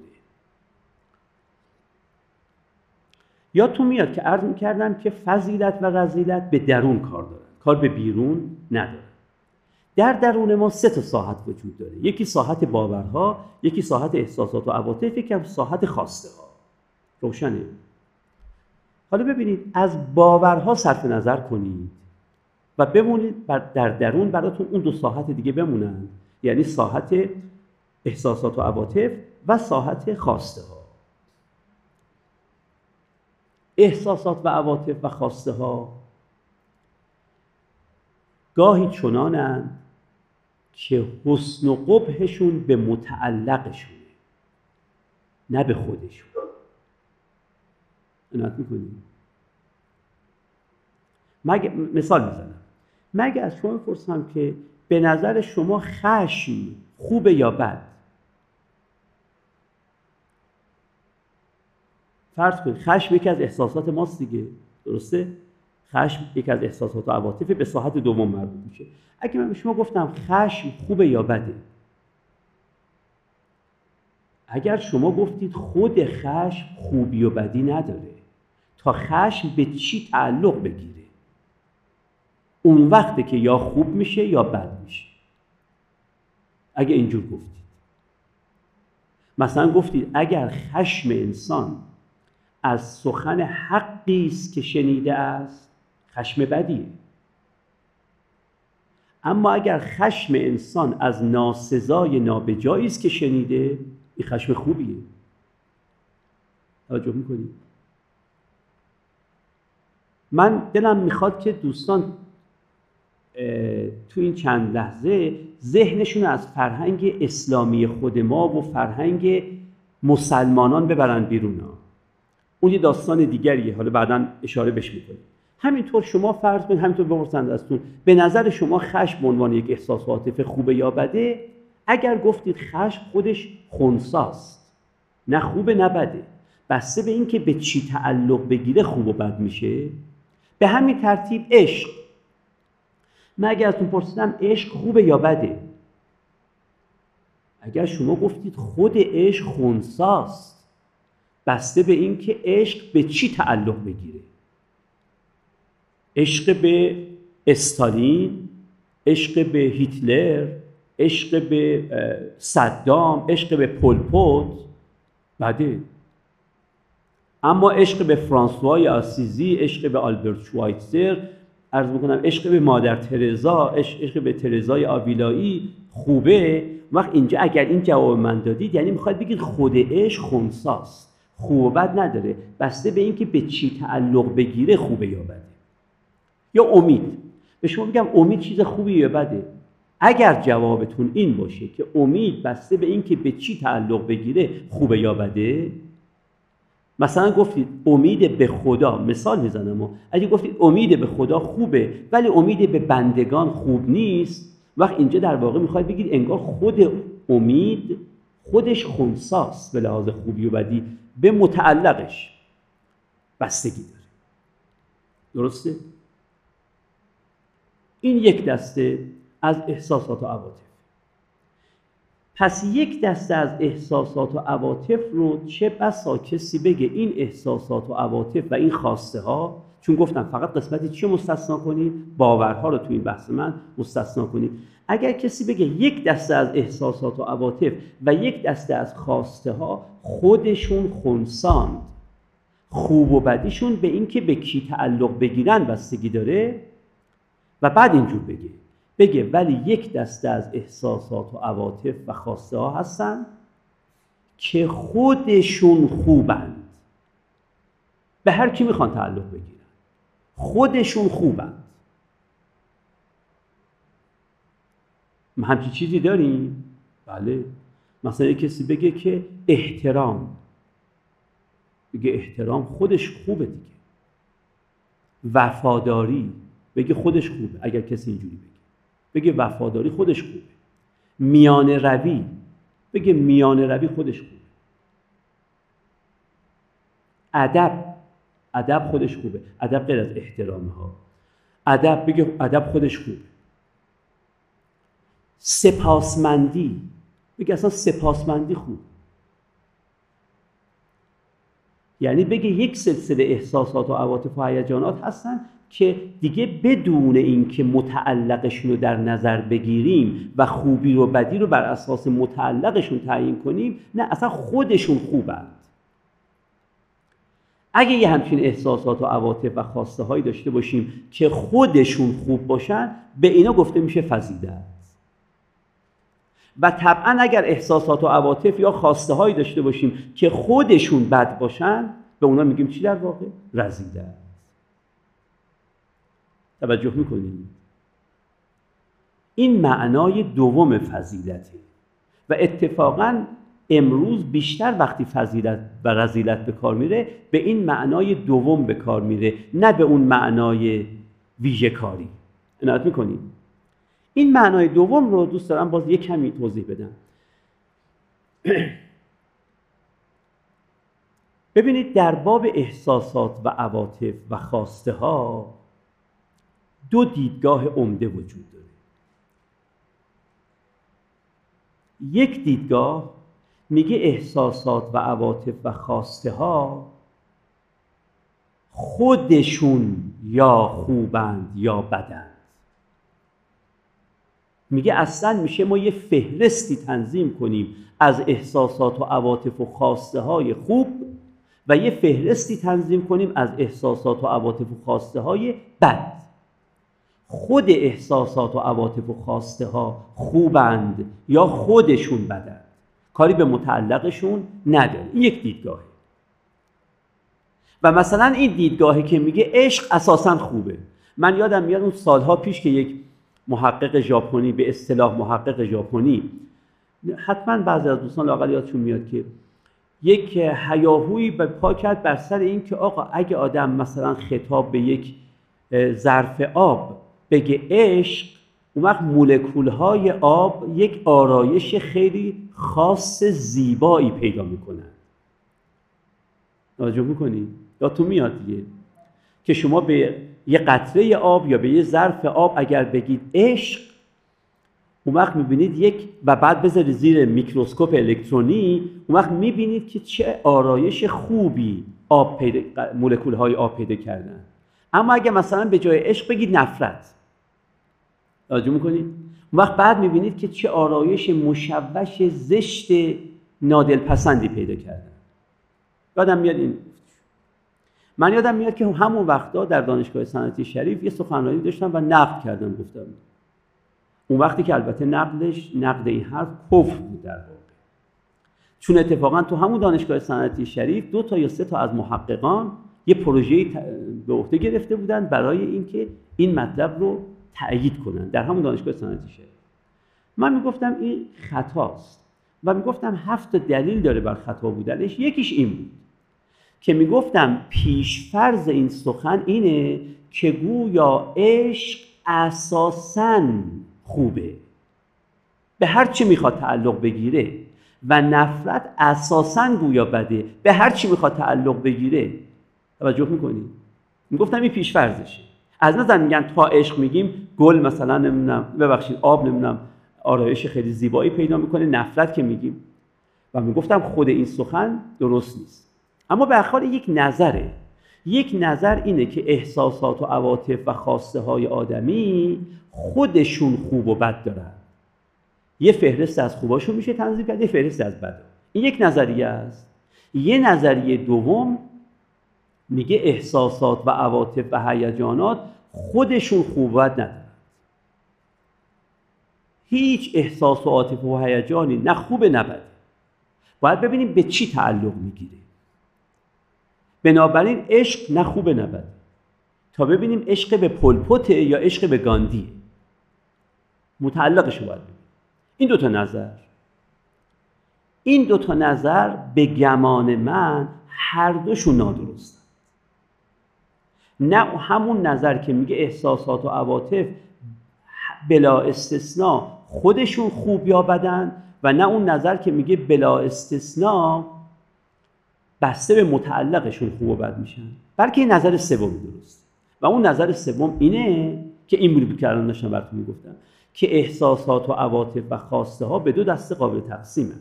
یه دسته اونایی هستن که خوب و بدشون به متعلقشون بستگی داره، یعنی خودشون خنثان، به متعلقشون بستگی داره. و یک دسته اونایی هستن که خوبی و بدیشون به خودشون بستگی داره، کاری به متعلقشون نداره. توجه میکنید؟ اون وقت میگفتم اونایی که خوبی و بدیشون به متعلقشون بستگی داره، اونا احساس و عاطفه و خواسته به حساب میان، ولی نه هیچ کدومشون فضیلت به حساب میان، نه هیچ کدومشون رذیلت. و اونایی که خوبی و بدیشون به خودشون بستگی داره، اونان که یا فضیلتن و یا رذیلت. حالا بحث فقط البته در مصادیقشون میشه. مثلا ممکنه کسی بگه من اساساً معتقدم امید فضیلته، به هر کی میخواد تعلق بگیره. و یک کسی بگه نه، امید خودش خنثاست، بسته به این که به چی تعلق بگیره یا خوبه یا بده. این دیگه تو مصادیقشه که اختلاف البته هست. خب طبق این نظریه سوم که نظریه قابل دفاعه و امروز خیلی از روانشناسان اخلاق و فیلسوفان اخلاق و متخصصان تعلیم و تربیت اخلاقی به این نظریه توجه دارن، اینه که بله هستن احساسات و عواطف و هیجاناتی که به هر چه میخوان تعلق بگیرن خوبن، یا به هر چه میخوان تعلق بگیرن بدن. دیگه به متعلقشون بستگی ندارن. ما حالا به خوباشون میگیم فضیلت، به بداشون میگیم رذیلت. درسته؟ حالا تا اینجا گفتم فضیلت رو. حالا عرض میکنم که سادگی یکی از فضائله، به همین معنای دوم فضیلت، نه به معنای خویشکاری، کارکرد ویژه که معنای اول ارسطویی بود، به این معنای دوم. سادگی یک فضیلت، یعنی سادگی در هر حال خوب است. عنایت می‌کنید؟ در هر حال سادگی خوبه، یعنی در هر حال نمود عیناً مطابق بود داشتن خوبه، در هر حال یک فضیلت. ولی ببینید سادگی یه حال درونیه ها. از نظر اولش بهتون گفتم فضیلت و نزیلت راجع به اعمال بیرون نمیده، فضیلت و رذیلت یک حال درونیه. خواست این که نمودم تفاوتی با بود نکنه، خواست این که نمودم فاصله با بود نداشته باشه، این یه خواسته. اگر این خواست در درون شما باشه، شما دارای احساس و عاطفه و خواسته ای هستید که از سنخ چی به حساب میاد؟ از سنخ فضائل به حساب میاد، یک فضیلت. اما مهمش اینه که نه فقط یک فضیلته، بلکه فضیلت بودن بقیه فضائل هم به این بستگی داره و این خیلی مورد تاکید من. البته من ابداع نکردم، اینا کسانی غیر از من گفتن، ولی خیلی مورد تاکید منه.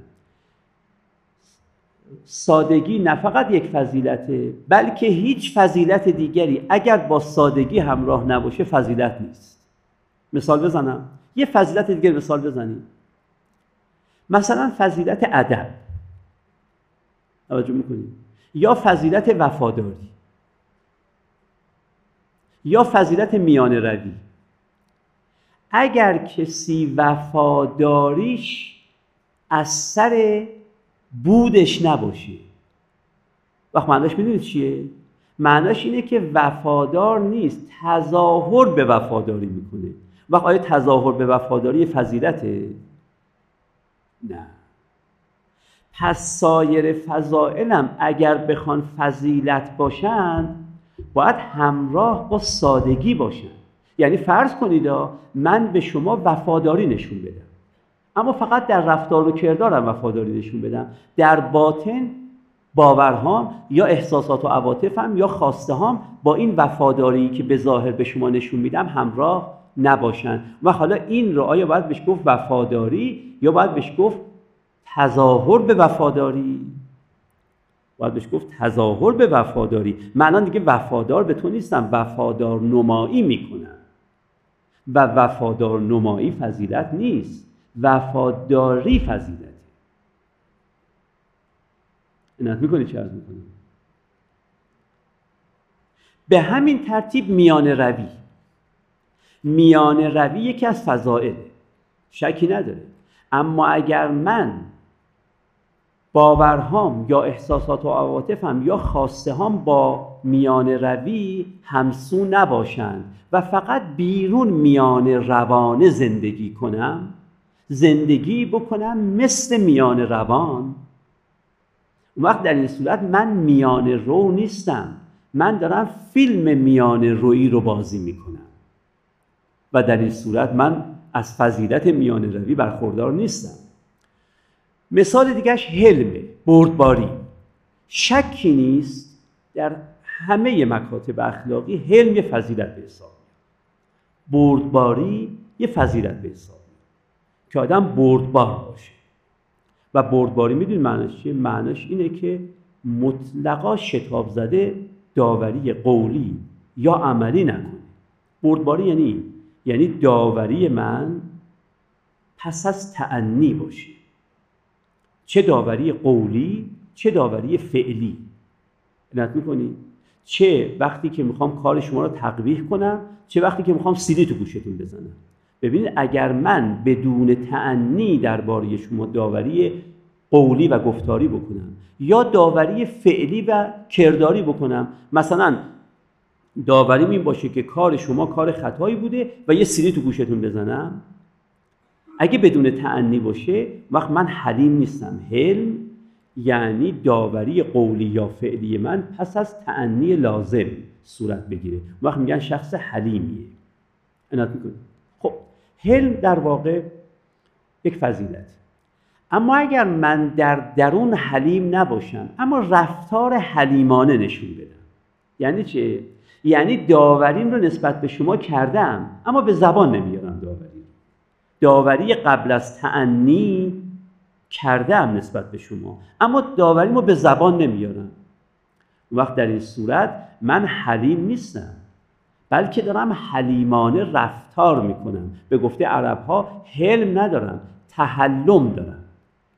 خود تحلم فضیلت نیست، حلم فضیلته، بردباری فضیلته، نه بردباری نمایی یا بردبار جلوه دادن خود. حالا غرضم این بود که پس بردباری در واقع یک فضیلته و در عین حال فضیلت سازه. بقیه فضائل فقط با شرط همراه بودن با بردباری. سادگی فضیلته و فضیلت سازم هست، یعنی فقط و فقط با همراه بودنش با این فضیلتی که ازش تعبیر به سادگی کردیم بقیه فضیلت میشن. تا اینجا روشنه این فضیلت. اما سادگی یک سبک زندگی هم هست. خب حالا میگی سبک زندگی با فضیلت بودن چه فرق میکنه؟ اگر شما بردباری رو فضیلت بدونید، معناش اینه که وقتی دارید بردباری میکنید چه سودی از این بردباری ببرید، چه زیان ببرید، دارید از لحاظ اخلاقی تعالی پیدا میکنید، نوعی استعلاء اخلاقی دارید پیدا میکنید، یعنی دارید روح اخلاقی تری پیدا میکنید. چه بر اثر این سادگی سود ببرید، چه زیان ببرید. چه ثروتمند بشید بر اثر سادگیتون، چه فقیر بشید، به هر حال دارید استعلاء اخلاقی پیدا میکنید، چون دارید یک فضیلت رو در خودتون مدام میپرورید و میبالانید. درسته؟ اما اگر سادگی رو یک سبک زندگی تلقی بکنید، این میدونید معناش چیه؟ معناش اینه که ما دیگه به اخلاق کاری نداریم، که وقتی داریم ساده زندگی میکنیم داریم از لحاظ اخلاقی تعالی پیدا میکنیم. سادگی یک سبک زندگی است که به نظر میاد این سبک زندگی ما را به خوشیهای زندگی زودتر میرسونه، زندگی ما را خوشتر میکنه. توجه میکنید؟ خیلی سبک‌های زندگی هستند که ادعا میکنن ما به شما خوشی میدهیم، به شما خوشنودی میدهیم، به شما خرسندی میدیم، به شما لذت میدیم. این چهارتا فرق میکنن با هم، ولی در این جهت مشترکن که هر چهارتا مطلوبن برای من و تو. درسته؟ خیلی سبک‌های زندگی هستن که میگن ما به تو خوشی میدیم، خوشنودی میدیم، خرسندی میدیم و لذت میدیم. حالا وقتی که سادگی به عنوان یک سبک زندگی طرح میشه، معناش اینه که بقیه سبک زندگی ها به وعده خودشون وفا نمیکنن. اگر میخوای به خوشی برسی، به خوشنودی برسی، به خرسندی برسی و به لذت برسی، ساده زندگی کن. اگر دقت بکنید اینجا دیگه دغدغه اخلاقی زیستن هم ندارید. نمیخواید از راه سادگی استعلاء و تعالی اخلاقی پیدا کنید، بلکه میخواید زندگی خوش همراه با لذت، زندگی همراه با خوشنودی و همراه با خرسندی داشته باشید. اینو که میخوایم همه ما، چه اخلاقی باشیم چه اخلاقی نباشیم، میخوایم که از زندگی لذت ببریم و در زندگی خوش باشیم. اون وقت این سبک زندگی وقتی معرفی میشه از طرف طرفدارانش، میخواد با معرفی خودش بگه اون وعده ها را ما وفا بش میکنیم. اون وعده ها رو این سبک زندگی بهش وفا میکنه. سبک های زندگی دیگه وفادار نیستند. تفاوت این دوتا پس در این شد که سادگی اگر فضیلت به حساب بیاد زندگی شما رو خوب میکنه و اگه سبک زندگی به حساب بیاد زندگی شما رو خوش میکنه. و آدم اگر دغدغه خوبی زندگیش هم نداشته باشه، یعنی اخلاقی بودن زندگیش هم نداشته باشه، دغدغه خوشی زندگیشو که داره. روشنه؟ از این لحاظ هم در سبک زندگی بحث سادگی قابل طرحه، هم در فلسفه اخلاق قابل طرحه. منتها در فلسفه اخلاق سادگی به عنوان یک فضیلت بلکه مادر همه فضائل به حساب میاد، مادر به معنی که بقیه فضیلت‌ها رو این فضیلتشون میکنه. اما در سبک زندگی بحث بر سر اخلاق دیگه نیست، بحث بر سر خوبی نیست، بحث بر سر خوشی و لذت و خوشنودی و خرسندیه و گفته می شود بیایید به دنبال این سبک زندگی. روشنه تا اینجا؟ اینو هم گفتم. اما یک چیز دیگر هنوز نگفتم و اون که سادگی با ساده زیستی. گفتم یه تفکیکی هم بین سادگی و ساده زیستی باید کرد.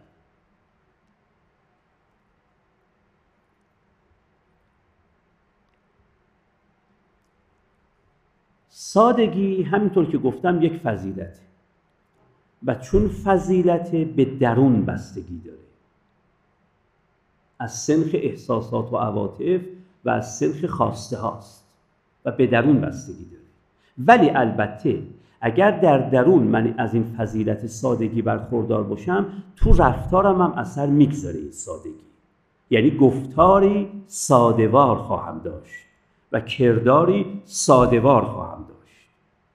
این سادگی. پس سادگی به این معنا امریز درونی و البته سرریز بیرونی هم داره. و سرریز بیرونیش هم اینه که کردار و گفتار من عین احساسات و عواطف و هیجانات و خواسته هامه و عین باورهامه. درسته؟ این سادگی. اما وقتی یک انسان ساده نگرگاهش، نظرگاهش درباره کالا و مال محل بحث واقع میشه، این دوتا کالا و مال که بعداً فرقش رو خواهم گفت، وقت اینجا دیگه بحث ساده زیستی است. یکی کالا، چه نظری نسبت به کالاهای زندگی داری؟ نسبت به صندلی، نسبت به تلویزیون، نسبت به یخچال. توجه می‌کنید؟ یکی نسبت به کالا، نسبت به خانه به عنوان اینکه یک کالا هستن و یکی چه نظری درباره اینها داری وقتی که مال خود تو میشوند، یخچال تو، توجه می‌کنید؟ صندلی تو. وقتی که یک انسان ساده نگرشش نسبت به مال و کالا تعیین میشه، توجه میکنید، اون وقت این نگرش رو ازش تعبیر میکنن به ساده زیستی. عنایت میکنید که اینا در جلسه آینده دیگه وارد بحثش میشه. پس در واقع سادگی یه حالی است که کل زندگی رو در بر میگیره. اما ما در زندگی، کل زندگیمون فقط یک بخشش ماله و کالاست. وقتی که بحث به فقط مال و کالا میرسه، اون وقت انسان ساده یک نگرشی نشون میده که به اون نگرش میگن نگرش ساده زیستانه. بنابراین ساده زیستی در درون سادگی. و از این نظر اول سخن امروز هم گفتم سادگی در دلش ساده زیستی می‌گنجه. ساده زیستی جزئی از سادگیه. نت می‌کنید؟ ساده زیستی جزئی است از سادگی. اگر من ساده باشم، دارای فضیلت سادگی باشم، اون وقت می‌بینید وقتی سر و کار با مال و کالا پیدا می‌کنم، رو به ساده زیستی میام. فرق کالا و مال رو هم در اینجا خدمتون عرض کردم. ببینید کالا وقتی گفته میشه به خود شیء نظر داریم. لیوان یک کالاست، توجه میکنید؟ آب که تو این لیوانه باز یک کالاست، این میز، این میکروفون، اینا کالا هستن، یعنی فراوردند. حالا چه فراورده طبیعی چه فراورده انسانی. آب فراورده طبیعیه، اما این لیوان فراورده انسانیه، ولی بالاخره فراورده ها کالا، هر چه میخوان باشه. اما اگر این کالا از آن من شد، اون وقت دیگه از این کالا تعبیر به مال میکنن، میگم لیوان من، آب من، میز من، صندلی من. یک انسان ساده وقتی سر و کار با کالاها پیدا میکنه یک نظرگاه خاصی داره، و وقتی سر و کار با مال پیدا میکنه نظرگاه خاصی داره. نظرگاه یک انسان ساده را در باب مال و در باب کالا، که این نظرگاه حتما خودش رو تو رفتار اون انسان ساده هم نشون میده، به این گفته میشه چی؟ به این گفته میشه ساده زیستی. اونات میکنیم. خب من با اینکه 2 ساعت صحبت نکردم در واقع که باید میکردم، خیلی کمتر از 2 ساعت حرف زدم، ولی به نظرم میاد که اگه بخوام بحث بعدی رو شروع کنم ناقص میمونه دیگه، امروز نمیتونم تو این جلسه تمامش کنم. نه که اگر موافق باشن دوستان، بحث رو در اینجا خاتمه میدم و سلام.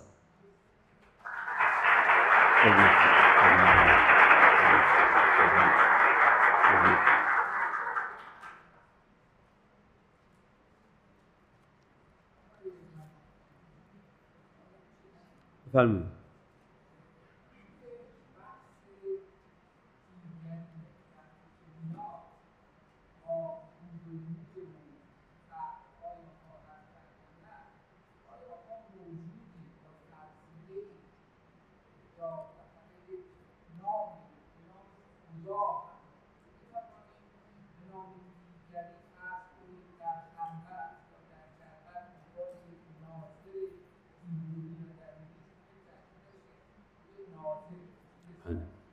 بله، سوال ایشون اینه که این دیگری که میگفتید حضور و غیابش باید برای من بی تفاوت باشه اگر ساده باشم.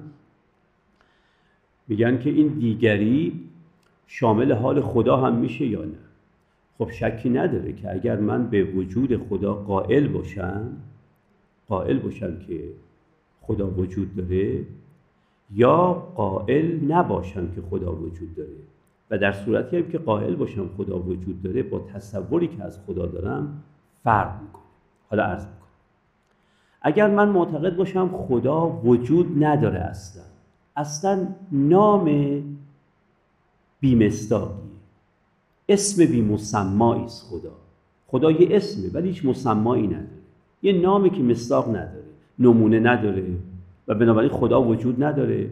و اگر اینو قائل باشم که مسلماً دیگه غیری وجود نداره به نام خدا که بگم من در حضور او و غیاب او نباید فرق بکنم. اما اگر معتقد باشم خدا وجود داره، در اون صورت هم دو جوره. اگر معتقد باشم خدا وجود داره و خدا یک موجود متشخصه، اون وقت البته چون وجود داره و متشخصه یعنی غیر منه، و اون وقت حضور و غیاب او معنا داره. توجه میکنید؟ حضور و غیابش معنا داره، چون بالاخره غیر من است، معنا داره. حالا ولو غیری است که همیشه حاضره، ولی بالاخره غیر منه، ولی غیری است که همیشه حاضره، ولی بالاخره غیر منه. اما اگر به خدا قائل باشم ولی خدا رو غیر متشخص بدونم، اون وقت در اون صورت که اصلا غیر من نیست خدا، من خدا، خدا من است، و بنابراین وجود داره ولی غیر من نیست. ماحصل سخنم این میشه که اگر به وجود خدا قائل نباشیم اصلا غیری نداریم به نام خدا.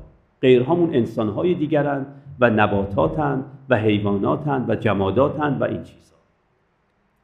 اما اگر به وجود خدا قائل باشیم، اونم یک بار این است که خدا رو متشخص میدونیم یعنی خدا رو یکی از موجودات جهان هستی میدونیم. میگیم یکی از موجودات جهان هستی هم خداست. خب مسلمه که او غیر از منه، من غیر از او هم. و بنابراین حضور و غیاب درباره او معنا داره، اگرچه غیری است که به خاطر یه ویژگی خاصی که داره همیشه حاضره، ولی بالاخره غیر منه. اما اگر معتقد باشیم خدا وجود داره ولی خدا نامتشخصه، اون وقت در اون صورت معناش اینه که خدا وجود داره، یکی از موجوداته ولی غیر از من نیست. خود من خدام، خدا من است. اون وقت در اون صورت باز غیر معنادار نیست به این معنا که وجود داره ولی خود منه. و فرق است بین وجود نداشتن و وجود داشتن و خود من بودن، و فرق با هم. و اتفاقا ما هم همین جوریم. اگر دقت بکنید ما حتی اونایی که به خدای متشخص قائلن گاهی وقتا در مقابل خدا هم ساده نیستن. خیلی جالبه، در مقابل خدا هم ساده نیستن. یعنی چه؟ یکی از نمونه‌های ساده نبودن در مقابل خدا دعا خواندن‌های ماست. در دعا خواندن من از خدا چیزی میخوام که نمیخوام ازش. توجه می‌کنید؟ یعنی شما وقتی دارید دعای کمیل میخونید مثلا، یا یک کاتولیک وقتی دارید دعای پدر ربانی ما رو میخونه، در قالب موارد یه چیزهایی رو داره از خدا میخواد که در واقع نمیخواد. درسته؟ شما تو دعای مثلا کمیل میگید که الهی حبنی صبرت علی حر نارک فکیف اصبر عن نظر الی کرامتک. خدایا من بر آتش جهنم خیلی متحملم، هیچ مشکلی ندارم با آتش جهنم، دوری از تو رو چه کنم؟ بنابراین معناش میدونید چیه؟ اینه که به جهنم هم میبری، هیچ مشکلی من ندارم، اما خودت منو از خودت دور نکن. آیا واقعا ما تو دلمون همین میگذره؟ اصلا و ابدا.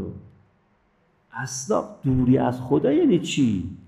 همین که به جهنم نریم و سیخ و میخ و داغ و درفش نداشته باشیم، این بر ما بس.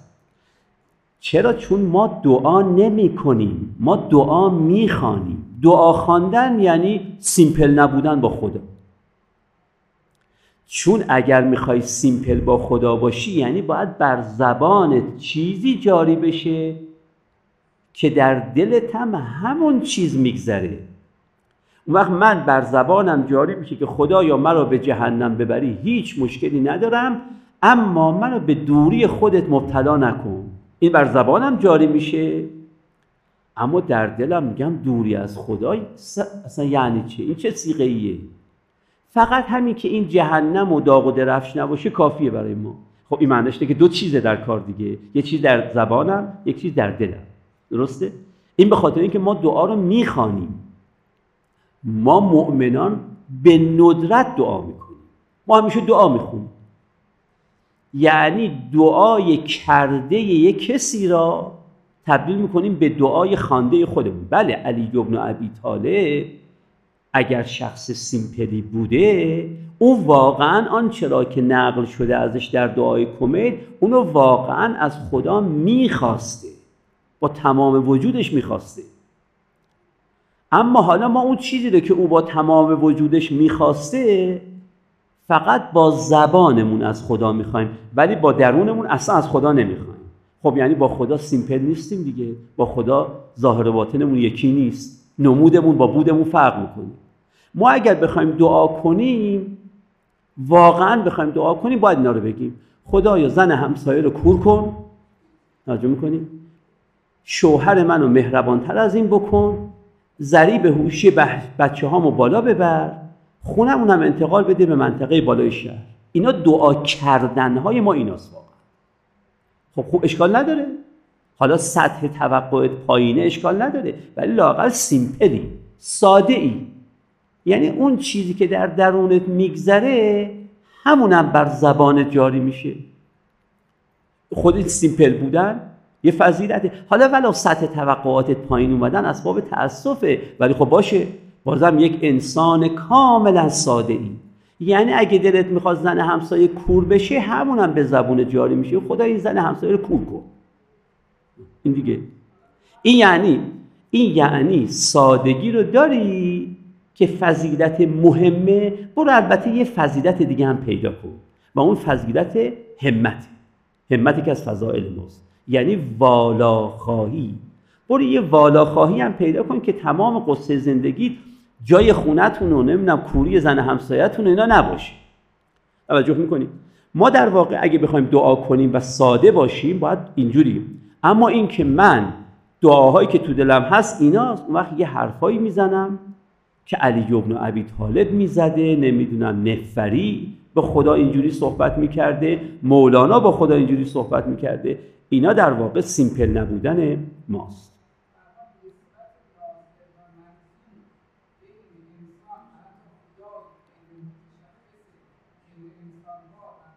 نه اصلا واقعا اگر غیر متشخص باشه ناظر و منظور یه موجوده.